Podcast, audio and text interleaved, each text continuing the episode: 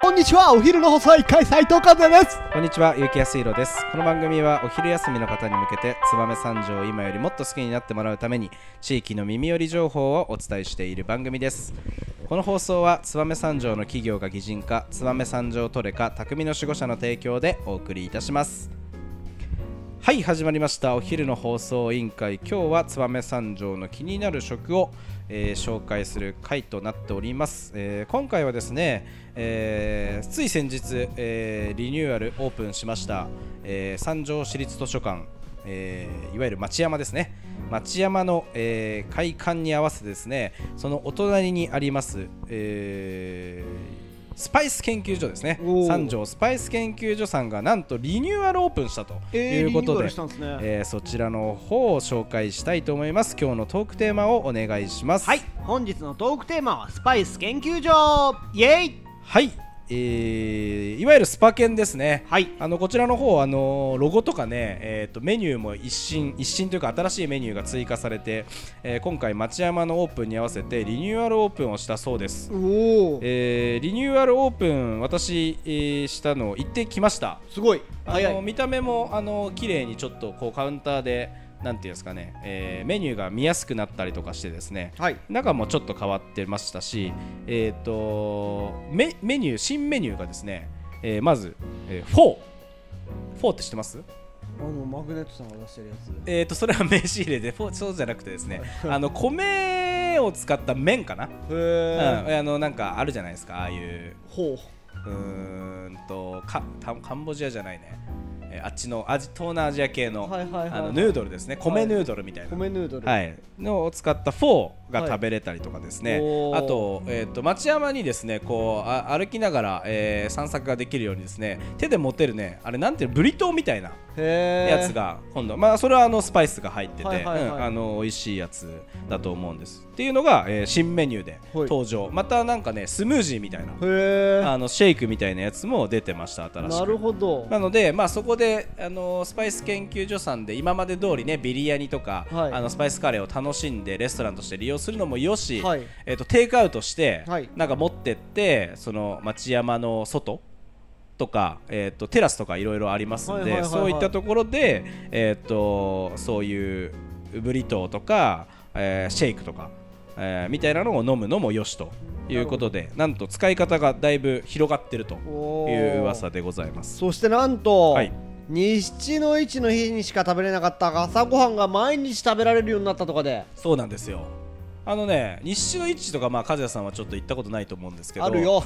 あるよ あの朝早いんで、はいあの大人気なんですよ実は朝ごはんワンコインなんだよね本当にはいそう500円でワンコインで本当にあの私たまに西の市出店しますけど、はい西の市に朝ごはんを食べに来る人めちゃくちゃいっぱいいて、はいだからあれが今度毎日ねあのー食べれるようになったってすごく素敵なことだし、あのー実は結構ヨーロッパの方でははい朝飯の外食って結構ポピュラーなんですよおおで意外と日本人ってそういう文化ないじゃん、ないないない朝飯外食みたいな、うんだからなんかそれを根付かせるために、はい前市長が朝飯を仕掛けたんですよ実はなるほどでそれが今までずーっと続いてきて、国定さんの策略だったそうそうそうそうそう戦略かそうそうそうでその西の位置ではもうすでに結構朝飯を外食しにわざわざ来るあのそこに訪れる人がかなり増えたんへーでこれは今度一般化したらいや朝朝ちょっとご飯食べたいなみたいな今日ちょっと朝飯外で食べるみたい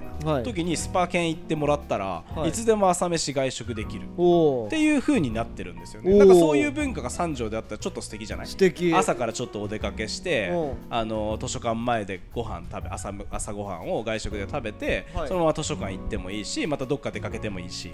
っていうことができるようになってるんですよなるほどですね、はそれは楽しみだねそうなんですよ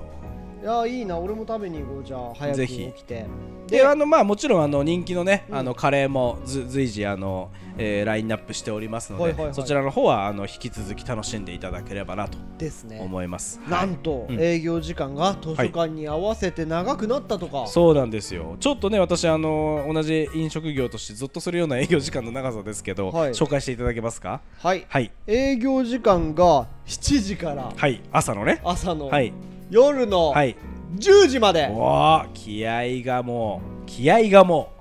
気合がすごいこれ同じ飲食店としていいやもうほんと気合がすごいと思ううんもう賞賛しかない賞賛しかはない、いブラボ魚票ねこの時間はーいやもう私はできない、あはい私にはできない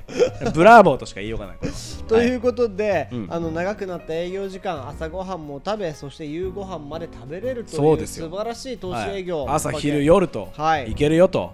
もう本当図書館の、えー盛り上げるのに本当に1億を成してる、まあ、図書館だけじゃなくてその街の中心地街のえーそう活性化に家事道家事道場もそうだし和也さんが手掛けた家事ミュージアムもはいそうだと思いますはいはい、でね、うん最近ねはいカジミュージアムに行ってくださいって俺すごい言うんですよ、はいはい俺自分が作ったからなるほどもちろんです100%の確率はでい俺、スパイス研究所をおなる勧めほするんですどよ、まあそうだでね100%の確率うでんスパ研に行ってくれるのそうですねやっぱいやもうこれいいいい循環だよねいい循環本だって当に俺もそこにあるから、ぜひ見に行ってくださいって言える、うん言いやすいんですよ、うん別に何もなければものづくりしてる人間が、そうだよね町山に行ってくださいって言いづそうそうそうらいんですけどまあなんか分かりやすく何作ってるのか見たかったら町山に置いてあるそんうで、だねこれ言えるよいやいいよになっねたのっていいよね拠点があるところはねそうまあ、見ようと思えばそのままね家事道場を見てそうそう家そう事そう体験したりとかもできるしいろいろ調べることもできるんでいや本当にねあそこからまたちょっと広がっていけるようにね、はいあのなるといいかなと思いますしまあわかんないですけどねあの和也さんはほら JR